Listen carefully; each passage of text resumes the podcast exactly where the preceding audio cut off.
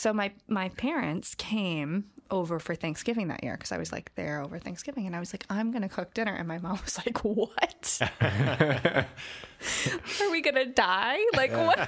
What is going on? Yeah. We're in Rome. We can go anywhere. Yeah, yeah, yeah. We yeah. want to cook. Yeah. You can imagine everywhere. The conversations behind the scenes. And I was like, no, we're all going to have dinner together. And, she, and and we did. Hello and welcome to You Can Do It, Do It, a podcast about people's lives who've been transformed by trying something new. Today we are revisiting our mini-series, Girl, Let's Talk About Food, with Kaitlyn Roberts, owner and proprietor of Easy Entertaining in Providence, Rhode Island. My name is Kaitlyn Roberts, and I am the owner of Easy Entertaining Incorporated. Easy Entertaining Incorporated. What on earth is Easy Entertaining Incorporated? Yeah, it's not so easy.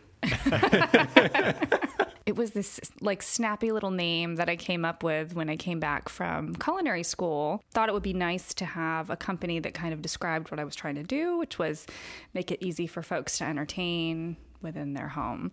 Hmm. That's it in a nutshell. And yeah. It's kind of grown into um, now what we would say is, for Rhode Island, a medium-sized business. Uh, catering. Uh, we also have a commissary and a variety of accoutrements for catering, so design services, kind of a good well-rounded envelope of services that we offer now. Yeah, so that initial set, the Easy Entertaining in your home, what was that kind of made up of? That was when I was starting out and I was a personal chef. So let me think about this. This is back in two thousand six. I finished culinary school and I knew I didn't want to work in a restaurant, so people started to say, well, while you're figuring out what you want to do, why don't you come cook for us? Thankfully. And um, and so I'd cook for folks, and it maybe it was like eight, and then it was ten, and it was twelve. And then people were like, oh, that was great, but I'm having a baby shower, and that's thirty people. Can you do that? And that's forty people, and can you do that? And so then I started renting commissary space, actually, um, in the back of Quality Fruitland in Seekonk in Massachusetts. My first food license was there, and I'd prep some food, and I used to bring it to teachers huh. at the middle school, Barrington Middle School. They could like order lunch, and I'd bring it to them, and I'd be like, hey, if you're having a dinner party, consider me. And then it just kind of grew from there, and the requests got larger, more intricate things that you couldn't necessarily like do on site hmm. without being there. Like, oh, is it cool if I'm at your house at eight a.m. for like a four o'clock dinner party? And people were like, no, no, that's yeah. not cool. Right. So we kind of grew from there. One of my first hires was um, our executive chef that's still with us now. Yeah. So that was... That's how we slowly started growing, when you realize you can't do it by yourself. So when did you kind of make that turning point between starting the business and realizing, oh, this is working? I think once you hire employees, at least for me, it was like a responsibility, right? So I had to like really think about it and be like, okay, this is somebody else's livelihood now. It's not just my livelihood. And so it was certainly working. We were certainly getting more calls and requests, but making sure that it worked for us as well, making sure that it was as efficient and streamlined as it should be, that was a whole other thing. That was probably like three years in, but I grew it very organically. You know, like I didn't go out and all the things that kids do these days to like grow businesses, right? Like I was having lunch today with Melena from Rebel, and I remember like when she used to do pop-ups and stock, mm. like that yeah. stuff didn't exist almost fifteen years ago now, right? When I when I was doing that. So it was hard to get like, there was no grassroots effort to get people's names out. Right. Yeah, you, you either had to go where people already were yeah. or... I mean, there wasn't Instagram. yeah. Like think like right. thinking about that, right? Like Facebook was around, but people hadn't really hinged onto it for like a marketing tool at that mm, point. Yeah. Email, meh. It was still like, it was just like a different world than we're, than we're in now. So it really had to be like, oh, did you go to that party? Did you have her food? Here's her business card. They were like from Vistaprint. They were terrible. I mean, nothing yeah. wrong with Vistaprint, but it's just like, that was the way that you got your name out there. Yeah. So that was probably like a, that was probably close to two thousand nine. Yeah. So I was about three years in. So three, three years, three, three years. Other jobs I was working at the same time. Wow. So... So it wasn't just the personal chef stuff. You also were working oh, at God. restaurants? Or I was a full-time nanny for oh, wow. a family on the east side, which was great because I would also cook for them. And then they'd be like, oh, Kate's amazing. Did you know that she can cook? I was a bartender And then I still, I feel like nowadays I probably would have been an Uber driver, but. And then I also worked like part-time in some retail shops. I worked, I just did anything I could yeah. to make money. Was it just to make money, or were you, were you moving towards something more with Easier Entertaining? I think I thought I was moving, moving towards a larger Easy Entertaining. I mean, but it's always nerve-wracking when you like pull the parachute, you know? Mm. We have, um, I don't, do you guys know Whisk Me Away? Yeah. yeah. Morgan. She's our third guest. Yeah. yeah. Okay. Cause I just saw, I was, I haven't, I'm going to listen to Morgan's podcast. Anyways, Morgan works for us. She, she's one of our stylists. Oh, oh awesome. Okay. So oh, cool. like really cool. So yeah. I was just thinking about her the other day because like she'll she just like, I don't know what it is. She'll, she would know to tell you like ten hours a week, right? Maybe fifteen, but it's hard to know like when to, to pull it and say, okay, now I'm a hundred percent just going to work for myself. So she does stuff that really helps us and helps us with our styling and our design. And it's a little bit in our realm, mm. but it's not, oh, it's she, she doesn't bake for us. Oh, wow. And so like supporting other people that are in that field so they feel comfortable. That's, I remember that. I remember I remember the day that I resigned from being a nanny too. And I remember being like, holy smokes, like this is terrifying, right. you know, but I never had to get another job. So yeah. that's a good sign. Yeah. I think that's the funny thing about the leap is that if what you're doing is working enough, that that leap will actually be the thing that makes it work. Like, right. like it wouldn't have, you wouldn't have never been able to do it to the degree that you are now had you not said, all right, I'm going to give up it. my nannying hours yeah. to go focus on this. Yeah. Yeah, exactly. It's like one or the other. Do you put the cart before the horse or yeah. how do, how does it come about? And then, and then the like real entrepreneurship takes place yeah. where you're like, how am I going to pay my rent? Right. Right. Yeah. That pressure is important. Yeah, it is. It, it's, and, and that really like out of that stress and adversity, I think is what really births real yeah. entrepreneurship. When you talk about, you know, that, that shift three years in, you know, thinking about like, okay, this, I realized it really started to work when I was hiring, you know, my first person, my first mm-hmm. employee. Were you more interested in kind of the business side of this, or was the food side of the business more of an attraction for you kind of starting out? And then did, did that shift or evolve? Yeah. Food was like everything to me. I mean, food's still everything to me yeah. now, but back then it was like, I had done undergrad. I was going to law school. So I like really oh, wow. pivoted and moved to culinary. Yeah. And so like food was really my whole life at that point. And like I went to culinary school, learned, was in Italy, learned about seasons. This is, all, I mean, fifteen years ago, people were like not into the local food movement as much. Mm-hmm. I remember when I moved back from Italy, my mom was super jazzed because Um, you guys know Eli Dunn. They were like one of the first restaurants that I remember. They were like using Blackbird Farm beef. They were just like s- serving seasonal stuff. And that was like really big then. So we loved it. We went all the time. And when I first came back, it was like educating people about where food came from, what was really in their chicken, like all this. That was that was my whole thing. Life kind of took over. And then Farm Fresh came around, and that was like two thousand ten ish. And then the American kind of public shifted their perspective of groceries and products and protein and all that kind of stuff. So that helped. That was like my business model, and it helped it. And then uh, once I started hiring people, I mean, y- the one rule, right, is you always hire people that are smarter and better at things than you are in certain areas. And so the people that work for me in the kitchen are like way more talented than I could ever dream to be cooking wise. And that's when I realized like, okay, I think I'm, I think I can, I'm pretty good at business. Or I have to be because I'm not as good of a cook as they are. Pushing myself out of my own business. Okay. Yeah. So the um, business is certainly dynamic enough to keep me interested, which has been hard for anything in my life to be dynamic enough for me to like remain intrigued. Do you still get involved in the cooking, or is it mostly delegated now? So at our ten year anniversary, I handed over the executive chef role to our, my then sous chef at Ashley, who at that point had already been with us for seven years. And now she's been the executive chef. So no, I, the only, I only get involved in cooking insofar as to say like, I ate this, figure it out. Let's add it to the menu. Yeah. I think that's honed over like years of trust for their talent and their craft, and knowing that with catering, it's a whole different beast than a than a restaurant, because we need to know how to make it, and then we need to know how to scale it, and then we need to know how to make it in a tent without power. Like, it's a whole different animal for two hundred people, right? And get it out in ten minutes. That's catering. So it's like, oh my gosh, terrifying. You know, my right? eyes are like gigantic. Yeah. yeah. How how does this yeah. work? So we're like, okay, is that doable? Is that not doable? And and they always, you know, have an answer for that. So, Kate, mm, not going to work. Okay, let's move on. Let's do something else. But oh that's big with trusting folks, I think, that work for you. And so, yeah, I, I'm an idea girl. I mean, it's an important part of scale, right? It's it's a testament to how far you've come in your business that you you understand that, okay, these people need to handle this, because I have a large enough company that if I was still cooking, I wouldn't be doing it justice. Yeah. You know? And that was big. Like, when you start as a personal chef, people are like, you're not going to be there. And I'm like, no, and your event's going right. to be so much better.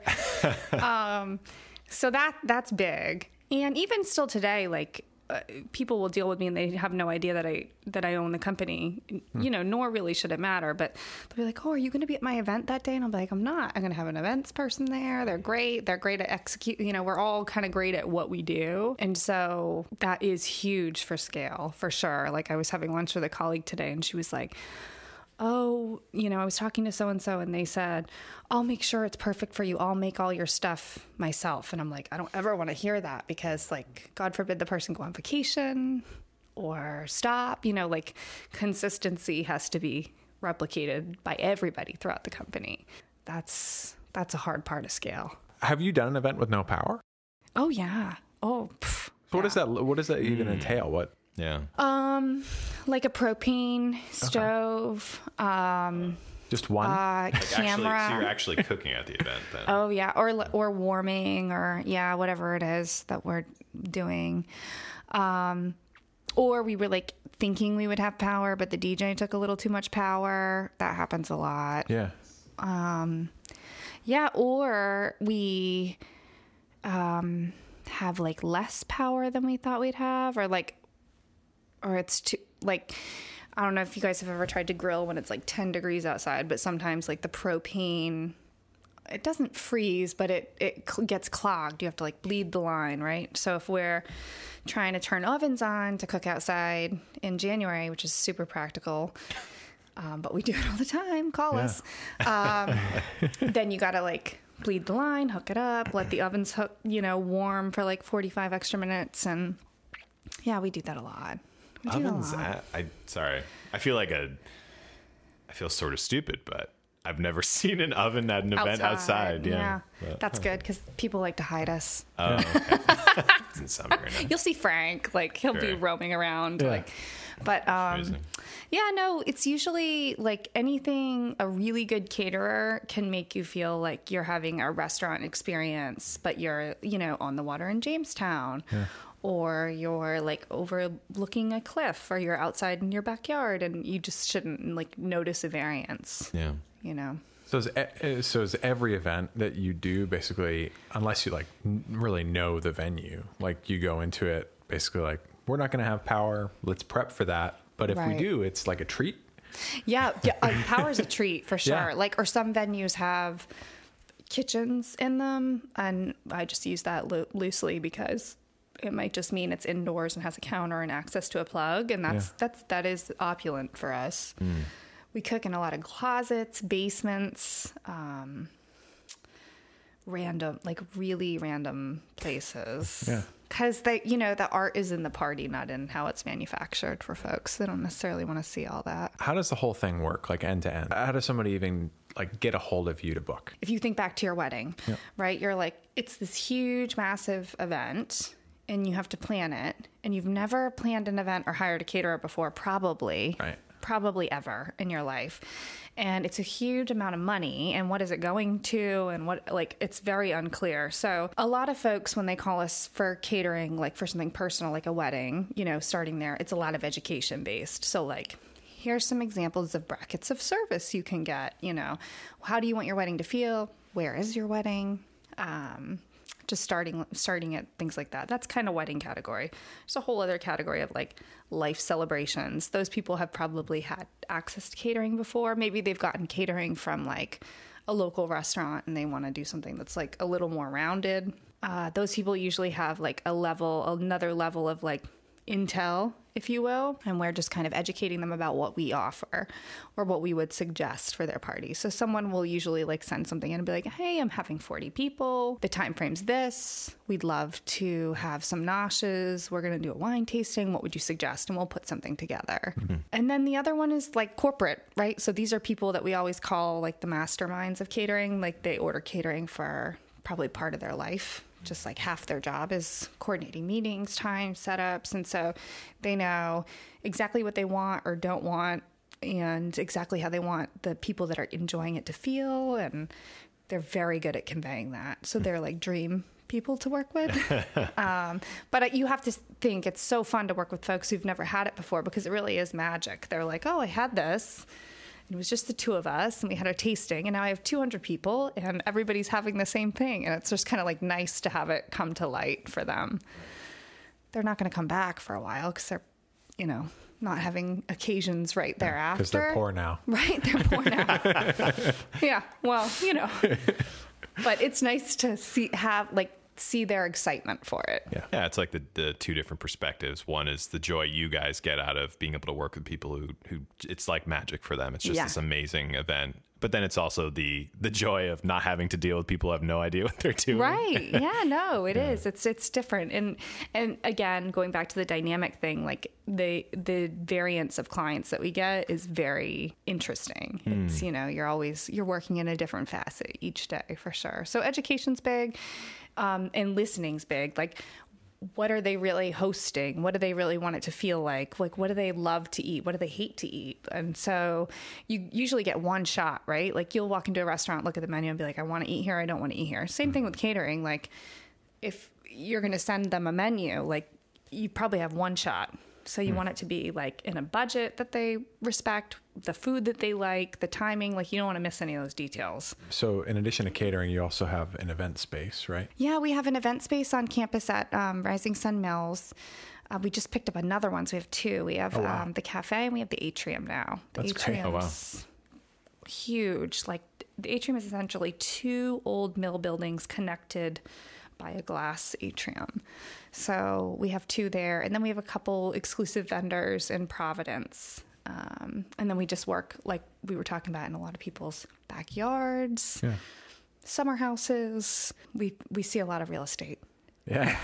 I'm sure varying degrees of yeah. uh, quality. Yeah, no, I mean, it's like, it's, it's great. You see like all these hidden gems and you can drive by a house one day and be in it the next. Now, why open the the cafe and the other locations? Is it to have a, a place for people to do their events as well? Yeah, good question. So when I started the company, I was I had a live work loft in Rising Sun. Oh. And that where I am now was like this pizza restaurant that would like go out of business. And then there was another business. And then when we were ready to jump, like when we were ready to, we had a kitchen in the Butcher Block Mill um, before they, now that now it's become the Rubber Lofts and they've like rehabbed it into apartments, but we in like the real Butcher Block Mill. And we were like, okay. And we had offices in Hope Artist Village. I was like, we need to be together. That again, that rest, that poor restaurant, I don't even know what it was, went out of business yet again. And so I went to the landlords and I was like, you should have me in here because I started my business here. It's like a wonderful feel-good story. You should put that out there. And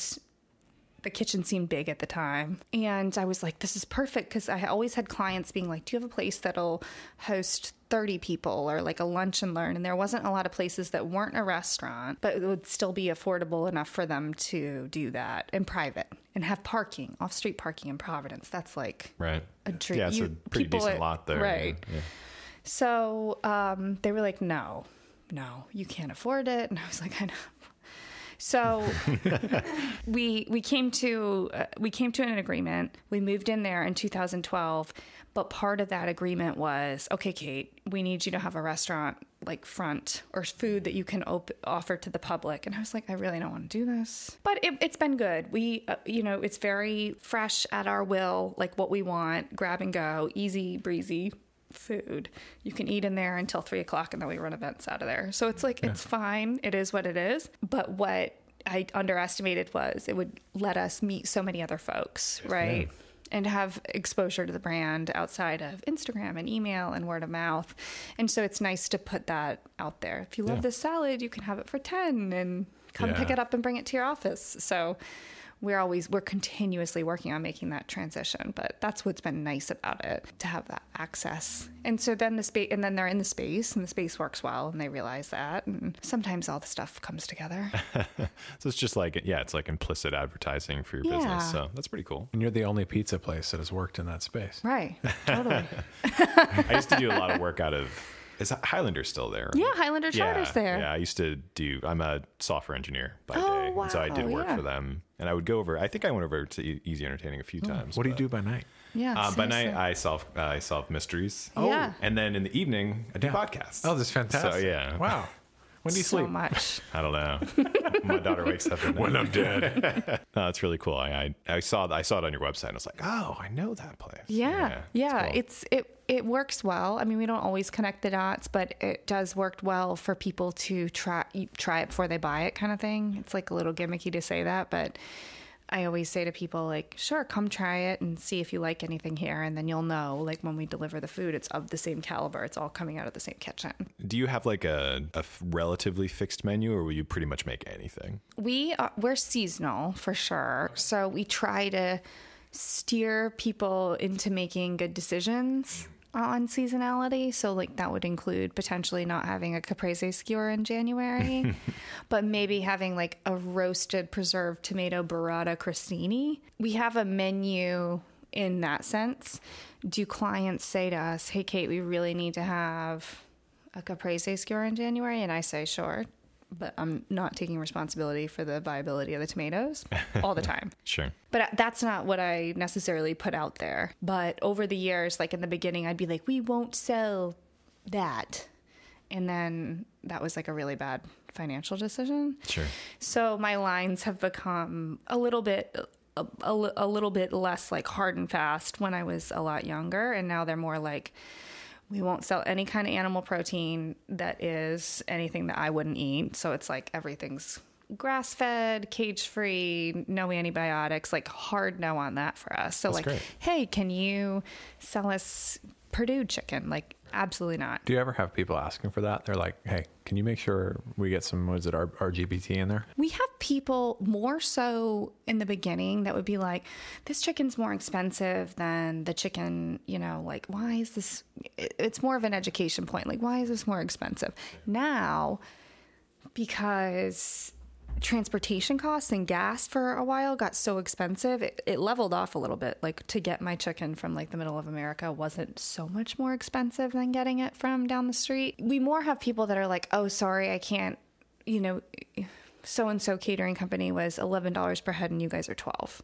And sometimes you just lose stuff that way, because a lot of times we want to work with people and you want to match things and be a good partner. But, you know, the fact of the matter is our extra dollar goes to a lot of things that, you know, they can't see, and it's their choice to support it or not support it. But it's, you know, paid maternity leave, chicken without antibiotics, like we could go on and on, but it's a different company and you're buying a different product, but it's difficult. It's difficult for the consumer to see that, right? Because there's like a really nice Toyota and a really nice Kia, and maybe like one is five thousand dollars less. What's the difference? They both drove great, you know?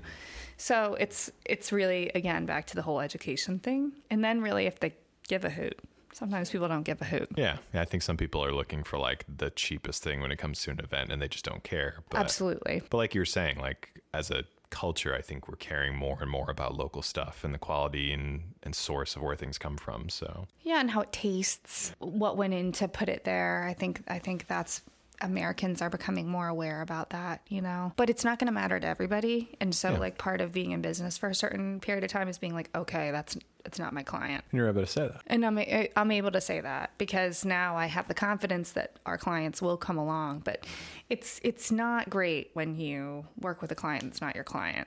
It's yeah. like, sure, you get paid, but like, was that good? Did you, you didn't really like that. I didn't really like that. Doesn't feel good. It's like a bad date. Huh. it's, it's, um, it's not great all around. My sales guy would tell you like, everybody's our client. Yeah. Um, but I would say most people are our client. Sure. Yeah. Yeah. Yeah. Well, I'm sure it's hard to say no to all, especially for a sales guy. I'm sure it's hard to see yeah. you guys say no. But yeah. yeah, I mean, those people who don't work out probably don't also really give you the best reviews afterwards, I yeah, think, either. Yeah, that's the thing. It, it was, yeah, exactly. It wasn't like a great... Like you, we weren't meant to do business together, maybe. Sure. It's become far and few between because I think it's important for us to enhance our book of business and what we're able to offer. Yeah. It's called Easy Entertaining. It should be easy for you to entertain. But also, you know, if you want McDonald's and someone's going to take you to the Capitol Grill, you're probably still thinking about the French fries. Right. You know. It's pretty good. I like so. What's one of your favorite seasons to serve out of? Well, New England, because we have four distinct... Winters. Seasons. God, I went into work today and our cherry blossom tree blossomed. Yeah, oh, I'm yeah. like, it was seventy so degrees this yesterday. Poor freaking tree is I so confused. I took my confused. daughter to the beach yesterday. Yeah, why not? People like... were swimming. Yeah. It's like going crazy. Yeah. I love the seasonality of New England. I lived in South Carolina for a brief period of time, which is wonderful.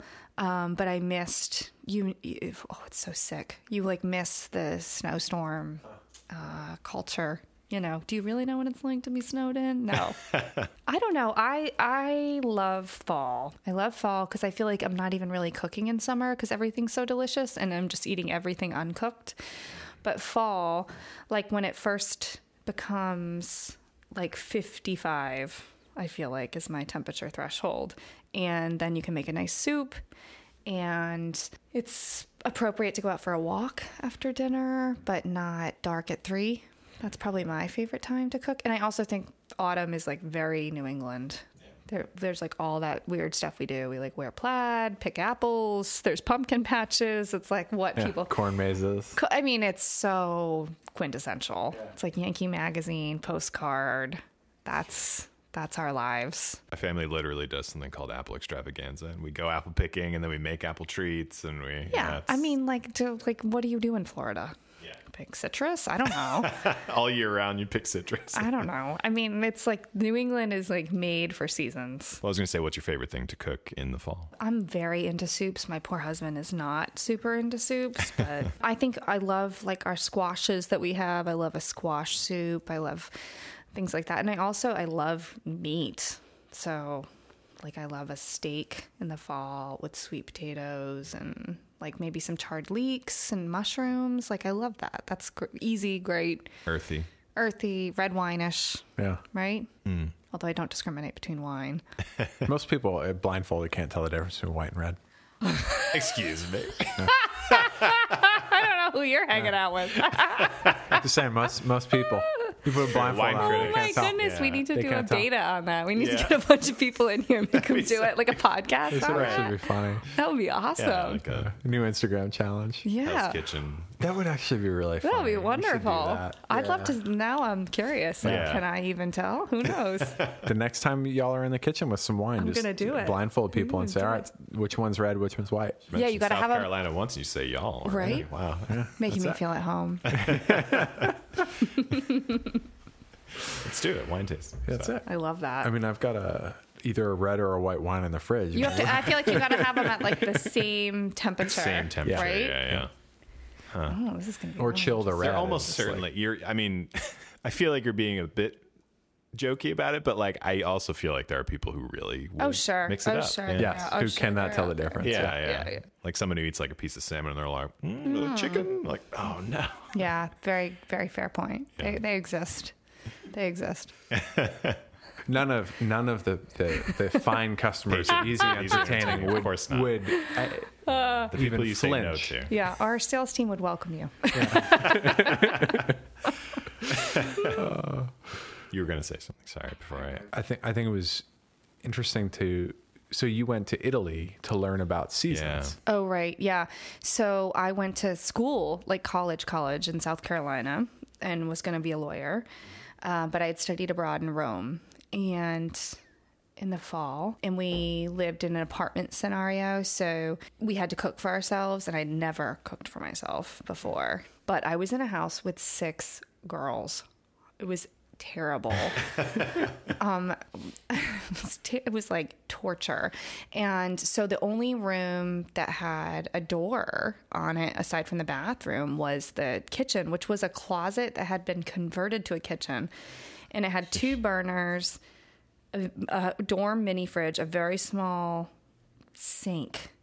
And I was like, okay, I will make us dinner. I will figure this out if you will leave me alone. Like Close when the door. the door is closed, right. You cannot come in. And so I taught myself how to go to the grocery store, how to buy things, how to, you know, I don't know if you, if any of your listeners have been to Europe, like you have to weigh and price the items yourself before you go to cash out, right? So like in America, we just like nah, nah, nah, nah, nah, into the bags and then bring it up and the lady, and you do all the work yourself in Italy. Like, of course you do. And so I'd do that and then I'd come home and then I'd like make something, which also with six girls is crazy because I don't really like, well, you anyways. When in Rome. Seriously. Was the, I'm sorry. I uh, I feel like I got mixed up. Are you in Italy at this point? This already? Is in Rome. Yeah, oh, in Rome. Okay, okay. And this is in undergrad. So like I was there okay. studying like God knows what, maybe art. Okay. Who okay. knows? Sorry. But I really learned to cook. So my, my parents came over for Thanksgiving that year because I was like there over Thanksgiving and I was like, I'm going to cook dinner. And my mom was like, what? Are we going to die? Like what, what is going on? Yeah. We're in Rome. We can go anywhere. Yeah. Yeah. yeah, yeah. Want to cook. Yeah. You can imagine everywhere. The conversations behind the scenes. And I was like, no, we're all going to have dinner together. And, she, and, and we did. I don't even know what I made. I have no memory. I was so stressed out having to live with all those women. They came and they were like, wow, this is really good. My grandfather was... He was a school principal, but he, but he ran a restaurant in the summers. He had a kitchen, a private kitchen separate from my the house, like with my grandmother. He built the kitchen with like a padlock and you couldn't go. It was just his kitchen. And so I remember growing up and being in there with him before he passed away. And so I, I really liked it. And then I went back to college and I started cooking in my dorm, which is not allowed. Um, I would get fire code violations. And the dean, finally, I was very, very small college in South Carolina, pulled me aside and was like, hey, maybe... maybe culinary school, maybe not law school. Like, what do you think? Mm, and I was wow. like, I don't think so. Like, right. I don't think the Roberts family is going to take kindly to that. Four years undergrad moves. Anyways, was so I did because I applied to this culinary school and I didn't think I'd get in because I had an undergrad in, you know, English. It worked out, went there. And then in, and I moved to Florence. I did a year program there. And it was mainly in Italian, which was a surprise. But you did learn, like, they just don't really cook out of season there. So for Easter, you know, in Florence, Pasqua, there's certain dishes that you have and you just have them at Easter because you can get certain things from the market around Easter. And so that was just, you know, also how we learned. So, like, our curriculum was based around the seasons of being there. And then I was like, oh, what a novel idea. Like, why don't we do this in, in America? And at that time, you know, we were like coming off the late nineties and eighties, which was like such a demand culture. I mean, it's, we're still obviously in a very, a different kind of demand culture and everybody's like unplugging now. It was like, everybody wanted all things all the time. And and Americans still do. I mean, you like go into a supermarket, like why, why are there mangoes there? I love them. But like mangoes, you know, like if you go to Mexico, do we have, like, I don't even know. There's, it's just, there's certain things that maybe aren't supposed to be grown in certain areas of the world, but we've gotten accustomed to eating them. Avocados, like my son would die without them. That was how I learned about it. And then I came back and I applied it. You know, why are we getting commodity chicken when there's great chicken down the street? Or, and it just took a little while to catch on. But now I do think, I think it's important to enough people that we can, we've grown every year. I mean, I think that says enough about it, for sure. But Italians for sure, Europeans in general, but Italians for sure, like, oh, we don't, you know, this this is when we eat this. And yeah. You're like, oh, okay. What if I want it tomorrow? Well, next year. Wow. You know, you can have this next year. It's just the way it is. Or there's certain things that are in season there and you only have them there. And everything in Italy is about doing it because that's the way they've always done it. Which is maybe not the right reason, but it's uh, but it's, it's a reason. It's a cool byproduct it's in this reason. particular case. Yeah. yeah, yeah, yeah. We had Jamie Attignano on from um, Angelo's, Angelo's. Charita, and it was funny. Just I had like this light bulb moment during the episode that was like, you know, I, I come from a sort of half Italian family, and it was like, oh, this is what it means to be Italian. Yeah. You do it because that's the way you've always done it. Yeah. Right. Yeah. It's just like steeped in it. And there's like a more, like usually people sometimes will pull away from that and I want to do it my own way, but like there's more honor in being able to live up to that, you know? So there, there's like a whole other side to living up to that and doing it properly and being able to execute it properly. Right. It's interesting. Yeah. And I mean, I think we have kind of the opposite attitude of that sometimes here of just like, oh no, we don't do it that way because we've done it that way before. Yeah. Yeah. But that's, that's also wrong sometimes. Yeah. And I think the, the local, the seasonal varieties and stuff is an example of, you know, probably in the eighties and stuff, they'd be like, why would I do things seasonally? Why wouldn't I not just get things out of a can? And like, I can get all this stuff. Awesome. Things, convenience, like super convenient. Microwave meals. Microwave. Yeah, it was, exactly. It was such a big deal when I was growing up, like mom's going out, so I get to have a kid's meal. Yeah. And, like this is amazing. Yeah, yeah. And now people are like, oh my God, the plastic, we're going to die. So it's right. Like a whole, it's like a big return to, you know, where we came from. And people are like, I don't have a microwave in my house. And you're like, oh, God bless you. I think, yeah, the first apartment that I lived in in Providence, I think for about five years, we didn't have a microwave. A lot of, like, my husband did not have a microwave when we got married. And the weird thing is, is like, I don't really use, now that I have kids, I zap things in there frequently, but I certainly didn't when we were first married, but I was just kind of more like, how are you a bachelor without a microwave? Yeah, right. How I do you cook it. Eggs? Right. She ate a lot of raw foods. He's yeah. just always frozen meals. How like do you ever? How do you ever cook a whole chicken without a microwave? Like, what's wrong with you? Toss that bad boy in there. just, you just rub it. How does Plastic it happen? And all. How does just it happen? Right in the package. You just yeah. put it in there. Thirty-five minutes on high. And now yeah. chicken's cooked. Try it at home. Yeah. this, this was Y C D D recipe corner. Yeah. Right. You can do it. That's it's safe. You put in the thermometer, one hundred sixty-five degrees, and that's it. Yeah. So is that how Easy Entertaining works? Yeah, cook totally. Chickens and microwaves. We just bring microwaves offsite. Yeah. Great. Propane powered yeah. microwave. Yeah, solves the issue of light at the yeah. same time. Oh, that'd be wild. Uh, is there a, is there something that you've added to the menu ever that kind of surprised you? Like, I I can't believe I added this, and I can't believe how successful oh, it was. All the time. Yeah? Like sometimes you're just like, holy crap! Like. Before, like way, way before all the amazing donut shops were here, we started this thing called Donut Fridays. Oh. Because my grandmother used to make homemade donuts. And I was like, we can make donuts. And I saw the margins on them. And I was like, yeah, smart. And we thought it would be a great idea to like bring people in on Fridays. So we did Donut Fridays. And it like really caught on. And then we started making a lot of money on donuts. And I was like, I don't want to open a donut shop. Like, what am I doing here? And donuts are no joke. Like, shout out to, like, Lori. Like, oh, my God, they're miserable. And you're, like, proofing them. And, th- and they're so sensitive. They're, like, the sensitive food of the world. They're yeah. just, like, so touchy. And um, so thank God for, like, P V D and Knead and all the wonderful donut shops, because now we don't have to make them anymore. Mm. But yeah, we were like shocked about that. Right now, the success of the donuts. Yeah, yeah. Right now we're having like a big pretzel moment. Are you doing pretzels? We do homemade pretzels, and that's like a huge catering trend right now. What else is really big? I mean, char- yeah, I don't... charcuterie was like huge, right? Right. I read this like hilarious meme. God, I hope you guys think it's funny.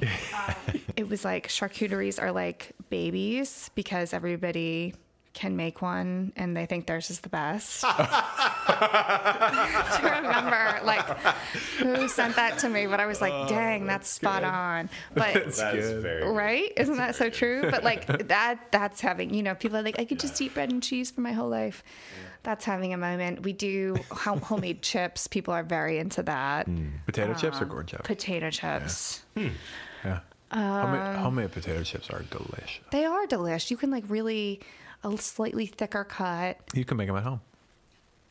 But wow. why? Whoa, but why? In why? Your microwave. Yeah. yeah. Why eat someone else's homemade yeah, potato yeah, yeah, chips? Yeah. So get a gallon of oil and yeah. put it in your microwave yeah. on yeah. high. Yeah, do exactly. Fry later.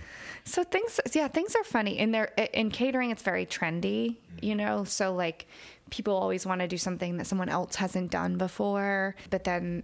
Inherently they are because they've seen it somewhere.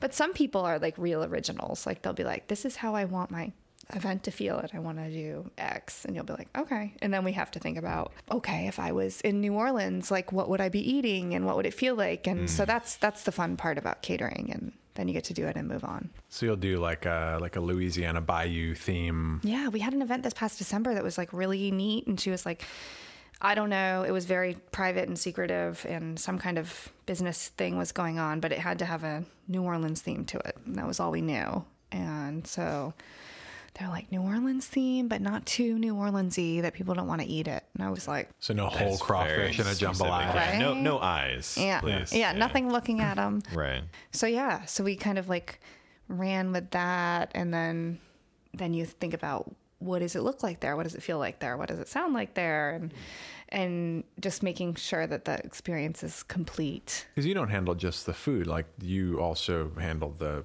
the whole like ambiance. Yeah, like the whole experience. You know, anything from music to tenting to decor to, um, you know, fun things like photo booths and experiential things. Like everybody wants a value add these days, so it's like, oh, can you come do a demo on wines or bourbons or whiskeys? And just like people are interested and want to become educated on certain things, like micro education. And so like your macaroon class we were yeah. talking about, it's people are consumers are really intrigued and interested. And it's so fun. We, yeah uh, it is fun. We bought our in-law or my in-laws my, my wife and I bought her parents uh Easy Entertaining pizza making class. Oh yeah. So yeah. It's like, oh, cool. And doing that like on a corporate level or like a bachelor party level or a bachelorette party level, like things like that seem to go over really well.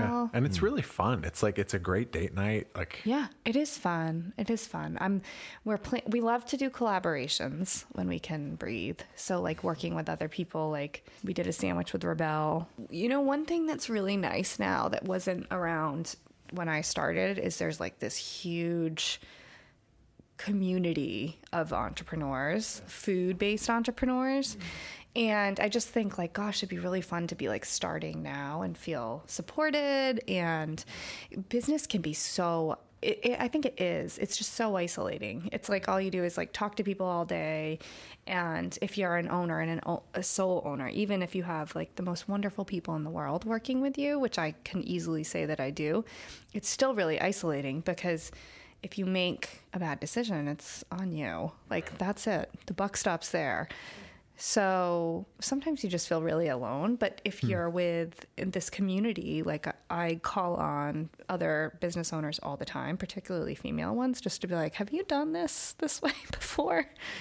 Um, and it's, that's really nice. And that's very new for Rhode Island. Like, I feel like maybe like five years, I mean, five years, I guess is old to a lot of these kids, but to me, I'm like, wow, this is really amazing. Like yeah. Kickstarter, that whole thing. That's like, yeah. wow. People have started like killer businesses with a Kickstarter, yeah. you know? So I mean, awesome. Morgan opened up her, her new place with a Kickstarter. Yeah. Right? Yeah. Yeah. Yeah. I've been there a few times. Really nice. Yeah. Yeah. I think it's really, I think the whole concept of community supporting something that they want to see is really interesting. Yeah. And so are you, yeah, because I mean, we've, you know, that's the vibe that we have gotten from a lot of these newer businesses we've yeah. interviewed. The collaboration is just amazing. Yeah. And so are you tapping into that more and more with Easy Entertaining, or just yeah, where you can? Yeah, I feel like people have like come to us and been like, oh, do you want to do a collab? And I was like, what's a collab? And then I figured out what that was. And then I was like, like, definitely. I'm yeah, just going to totally. Google unrelated things. Me feel like I'm like eighty, you know? I think what happened was I saw a lot of like chef dinners and like a lot of guys doing a lot of chef dinners. No offense to my guys. But then I was just kind of like, what? Um... There wasn't a lot outside of like the restaurant industry. And then all these other very specific businesses started popping up. Bagels, poke, donuts, barbecue, like experts in uh area. And um, watching them all kind of work together was fun. And then just meeting by nature of meeting people. Then people are like, oh, do you want to do something together sometime? And it's just kind of fun when you're in our industry that that something sometime, instead of like going to watch a movie, it's like, oh, do you want to like host fifty people for like a ticketed dinner together? Yeah. And that can be fun for us because yeah. we see each other and spend time together and get feedback. And, and then we learn how other people do things. And that's important to us to see how other people are uh, making things, cooking things, and it's it's interesting. It's a way to keep educating yourself when you can't always have time to like pick your head up and educate yourself. One of the, the things that kind of stuck out to me earlier in the conversation too, and I'll tie this into another question, was um, you talked about how Easy Entertaining actually offers maternity mm. benefits. I should say family leave. Family leave. Okay. Yeah, yeah. I should say family leave because we don't really care if you're a guy or girl. In fact, after I had kids, I decided that the boys need to be out just as long as the girls do. Wow. That's great. Um, which, you know, no joke aside, just because, um, I mean, I have a little bit of a different situation having twins, but my husband's company gave him, I want to say he was out for twelve weeks. I only took, yeah. I took eight weeks, but he was out for twelve weeks. I just felt like that was really important. Right. And I also think like that's part of the whole employee, like uh, the life of an employee. Right. So maybe they come and they're young and you train them and they start and then they're giving you a lot of hours and a lot of time mm. and then they need a little time, and so you give them a little time, and then they come back, and then you take a little time, and then it's just kind of more about balancing work and life for them, or having having it, them be able to do that, being a fabric of the company. And that's important to us. We can do it because Rhode Island has T D I, and yep. so we make people's pay whole Um, by filling in the gap of what they can naturally take, and then through various other things like a fee that we have on each check, like that part of that goes to that fund, and you can take it whether you adopt a kid or you're a husband, you know. But we do other things because like everything isn't about kids, and people that have kids think everything's about kids, and it's not. So like if your dog's sick, like take care of your dog. If your oh, mom's wow. sick, take care of your mom. Take vacation, take things like that. But I do find, and this is, I've only ever run the company really that way, but I do find that we have very low turnover, and we have people that are engaged and want to come back to work and can, can find a way for that to happen for them. So they feel like, okay, I can, I can figure it out this year, like figure out balancing work with going home and seeing my kids and all that kind of stuff. And that's an incredible way to lead. Yeah, I think, I mean, my father is a, was always a real, I mean, my mom's an amazing leader, but my dad was in H R. And, you know, H R is kind of like that awkward middle position where someone's telling you to like take everything away from people. Right. And then you're kind of like doling that down to them. And so I grew up always like hearing him being like, oh, if I was a good boss, I'd do this. Or, and so I just thought also like, wouldn't it be nice to not be a jackass, you mm. know, or just to be someone that someone like wanted to work for. And I'm vain enough that I really didn't want people to be like, wow, she sucks. Like, I hate working for her. But I do no, find... No, that's vanity per se. Just... yeah, it's a little... Like, it's a little... To be like, gosh, if I'm being thought of, I'd like for it to not be in that sense. yeah. Um, but I also find that, like, you can get a lot out of people and, like, make them work really hard and by a lot of different ways. But will they stay, right? And I learned very early on, like... retraining people, hiring people. It's like mind numbing. It's horrible, thankless, revenue draining work. So um, it's so much better to keep someone, retain them, train them, mold them, work together. It's a relationship. It's too. a relationship. And there's like, if you're in a relationship out, like a marriage, a friendship, there's years that you give and there's years that you take. And that's just like the way it is. People will be like, no, they need to show up and be off their phone. It's just like, oh, forget it. You're exhausting, you know, just give it a minute. You know, I had uh, my marketing director, I like, he was came, started working for me when he was nineteen, little baby. He's like almost thirty now. And I noticed he was a server, and I noticed he was always on his phone, probably because he's like ten years younger than me. And I was like, what are you doing? And he's like, oh, I'm on Instagram. And I was like, why don't you clean something?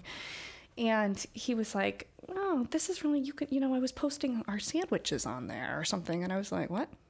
And then I was like, okay, you can be in charge of that.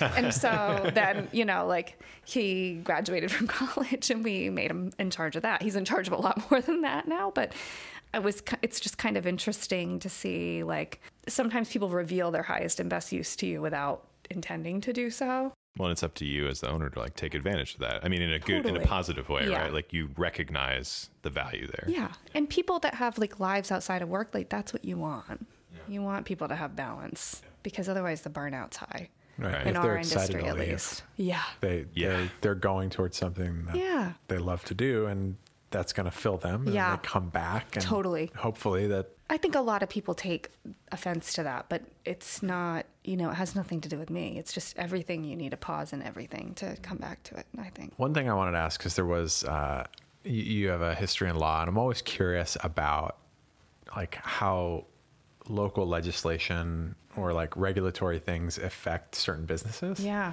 I don't know why. It's just like a closet interest of mine, but are, are there any weird laws in the book that you've run into in Rhode Island with your business that you're like, I can't believe I have to do this stupid thing? Oh God. Absolutely. And what is it? I want to know. Oh my God. Just like our, just the archaic nature of our licensing process in Rhode Island is It, it's really crazy, right? It's like business licensing? Oh, or, yeah. yeah. It's like, go here, touch your toe ten times, turn around. It, it is unbelievable. And I was actually just talking to someone, another business owner, about this today. And I was like, I've been in it for so long. Like, I, I'm, I've been indoctrinated yeah. with this. Like, I didn't realize how crazy it was until she was saying it back to me. And then I was like, okay, yeah, like I'm on your team. Let's do something again. Mm. And I feel like every once in a while I get a burst of energy to change it. And then sometimes I'm like, oh God, this is crazy. But the thing is, is I think a lot of people realize it. It's just in Rhode Island, it just takes a while to change. Mm. And legislation is like mind numbing for me. I mean, that's probably like food was like immediate gratification. Like it was very easy for me to yep. change to food. And in Rhode Island, yeah, legislation's tricky, but I mean, I have to think about like in the in the breadth of business, right? T D I came around, which a lot of business owners hate for no reason because we pay nothing into it. So everybody needs to chill about that. But like that came around and that made people's working lives better, especially if they work for a small company. It's like this inherent benefit that you have, um, paid sick leave. Like that was a big thing. I mean, people are like, I'm a business owner. I don't want to pay for people to be out sick. They're going to be on their phones all day. I'm like, Jesus, Mary, I, this is not what people do when they're sick, you know, right. and, and thinking about people in the food industry, when someone's sick, touching your food. No, right. I mean, like right. they need to be able to afford to take a day off. This is yeah. it, right? Yeah. I have to like say those things have, have come along, but yeah, I yeah. mean, it's, it's not easy to own a business in Rhode Island. It just isn't. It's hard to pay your sales tax. It's, um, it's hard to, Um, get a license renewed that you've had for ten years, and it's hard to file excise tax. It's just mm. very arbitrary. It's two thousand twenty and everything's online except for that. Right. Right. You're like, oh, right. come on down to the licensing office. Oh, no, thank you. No, no, I don't want to do that. I love you guys, but I don't want to come down. Yeah. And it's important to be like, I need to be, I was just saying to her today, it's important for me to be aware of this because yeah. I feel like I'm part of the problem that I've like acquiesced to it. Right. right? That like, we just do it like year after year, and we're in a position that we can afford to do it, even though we shouldn't, right? That could probably be like another part-time or full-time job for someone, just right. all those fees and wow. So something to think about. Isn't it crazy? Yeah, it really, it that way, I, yeah. I, I got to be honest. I'm, I'm, yeah, I'm on it today about it. Um, did you have anything that, yeah, that was like cooking your noodle you wanted to ask before? I mean, I, I nothing serious. I, I guess I oh, am. Just a goofy question. Oh, I like just the, a, the right. fun just stuff. a goofy question. Mm-hmm. No, I mean, you know, you've done all these different events and stuff. I mean, what's, what's one of the most interesting things you've done at an event? You think you've seen it all, but you haven't. That's like our slogan with catering all the time. Right. You think you've seen it all, but your weirdest client's just around the just corner. Just around the corner. But the thing is, is like we all, we're all in this world. And then when I think about it, everybody's got to eat. And, and these people like, like our food. So there's some like people that I could see on the street or see some of these things about and be like, wow, we have nothing in common, but we have stuff in common. And I think that's, that's like a good thing to come back to. Is that, is that the best part about it? Feeding people? I think that it's the only thing. And I've said this for years, like it's the only thing in the world that everybody does, right? Or everybody tries to do is eat. Like every culture has food. Not every culture drinks wine or not even listens to music, but everybody has a food that they remember from their childhood or is important to them or has like a sense of place. And that's the only thing that I think we have left in this world is that like everybody eats. And so how you eat, and if you're eating because you're grieving or you're eating because you're celebrating, the idea of finding something that everybody in the world, like your mortal enemy, still eats. So like there's something to be said for like sitting down and breaking bread together. And I just like to do that. Cool. What a wonderful way to end. Yeah. Thank you very much. Thank you, guys. It's good to have you on. Thanks so much for listening to You Can Do It, Do It. For more info about Kaitlyn, you can visit you can do it do it dot com. We've got all the show notes there with all the relevant links. Also, additionally, if you like this show, please share it with a friend. I'm sure they'd like it too. And it's Rhode Island, so pretty much everybody's going to know someone who we've interviewed at some point. So hope uh, hope you can share it. Hope they like it. As always, Night Swim provided the theme song for this show. It's a song called Fiji. It's great. It's on iTunes, Spotify, and uh, wherever you get great music. I know I say it every week, but we love doing this and uh, couldn't be more happy to be putting this show out there. So thank you so much for listening, and we'll see you in a couple weeks. Thanks. Bye.